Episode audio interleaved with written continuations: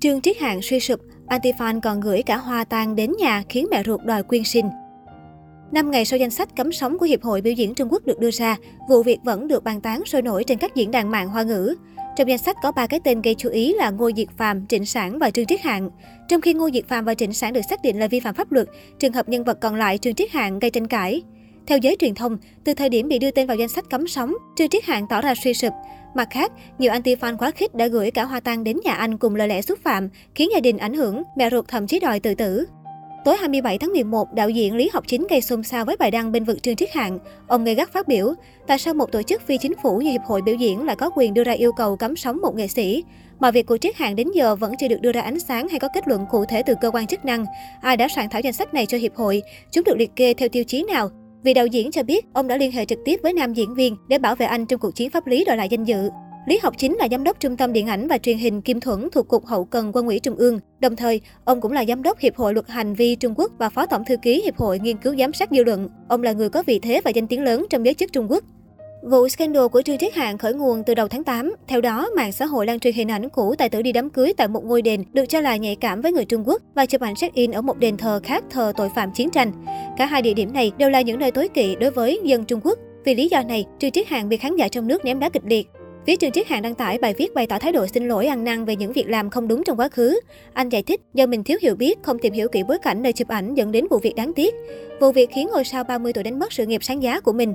Trong vòng 4 tiếng đồng hồ, anh bị 30 nhãn hàng hủy bỏ hợp đồng quảng cáo. Các dự án phim ảnh, show có mặt anh tuyên bố cắt hình ảnh và ngừng hợp tác. Trương Triết Hạng sinh năm 1991 là một trong những nam diễn viên trẻ nổi bật hiện nay của màn ảnh xứ Trung. Tài tử vào nghề từ năm 2010, qua những vai phụ trước khi trở nên nổi tiếng nhờ các phim Vân Tịch Truyện, Lan Gia Bản. Sau tác phẩm Sơn Hạ Lệnh, nam diễn viên bước lên hàng ngũ sau hàng A. Vài năm qua, Triết Hạng là nghệ sĩ độc quyền do công ty Triệu Vi quản lý. Khi sự nghiệp anh sụp đổ, nữ diễn viên và một số người cũng bị lôi vào ồn ào. Liên quan đến việc tẩy chay các nghệ sĩ trong một cuộc phỏng vấn với tờ Nhân dân Nhật Báo, một người phát ngôn của Hiệp hội kể trên cho biết đã có tổng cộng 446 người livestream bị đưa vào danh sách đen trong 2 năm qua. Vị này nhấn mạnh, khi ngành công nghiệp giải trí phát triển sẽ phát sinh nhiều vấn đề mới như lưu lượng truy cập Internet, tính thẩm mỹ bị méo mó, các vấn đề về văn hóa fandom, nội dung khiêu dâm, kích động xung đột giữa các nhóm người hâm mộ hay tìm kiếm sự chú ý theo những cách khiếm nhã. Chính vì thế, các quy định được đưa ra để chấn chỉnh những nghệ sĩ, người nổi tiếng có ý thức đạo đức pháp luật kém. Một số lời nói, hành động của họ gây ảnh hưởng xấu đến xã hội, đặc biệt là giới trẻ. Thông báo mới này lặp lại các quy định được các nhà chức trách Trung Quốc ban hành trong những tháng gần đây. Các động thái quyết liệt được đưa ra liên tục nhằm giám sát chặt chẽ với nghệ sĩ giải trí tại đất nước tỷ dân vì tầm ảnh hưởng của họ với tư cách là những hình mẫu trong xã hội. Tháng 2 vừa qua, Hiệp hội Nghệ thuật biểu diễn Trung Quốc đã công bố một danh sách tiêu chuẩn đạo đức cho các nghệ sĩ nước này. Các điều khoản bao gồm việc họ phải tuân thủ pháp luật, tôn trọng đối thủ cạnh tranh và tuân thủ hợp đồng. Hiệp hội nêu rõ, những cá nhân vi phạm có thể phải đối mặt với lệnh cấm vĩnh viễn khỏi ngành.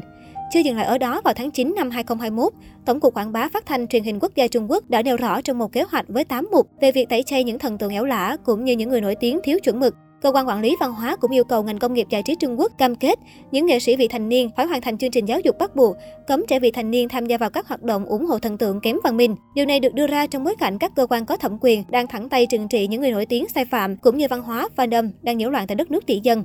Những hành động quyết liệt từ các cơ quan chức năng Trung Quốc cho thấy nước này đang tích cực chấn chỉnh lại làng giải trí, đưa các hoạt động trong ngành đi vào lề lối kỷ cương. Trong cuộc dẹp loạn showbiz đã và đang diễn ra, chính Sản, Ngô Diệt Phàm, Trương Triết Hạng luôn được nêu tên đầu tiên để răng đe giới nghệ sĩ showbiz, yêu cầu họ có lối sống chuẩn mực hơn. Kết cục thảm hại của bộ ba cấm sóng này chính là minh chứng rõ nhất cho việc chính quyền đất nước tỷ dân luôn mạnh tay trừng trị các nghệ sĩ vi phạm pháp luật, chuẩn mực đạo đức.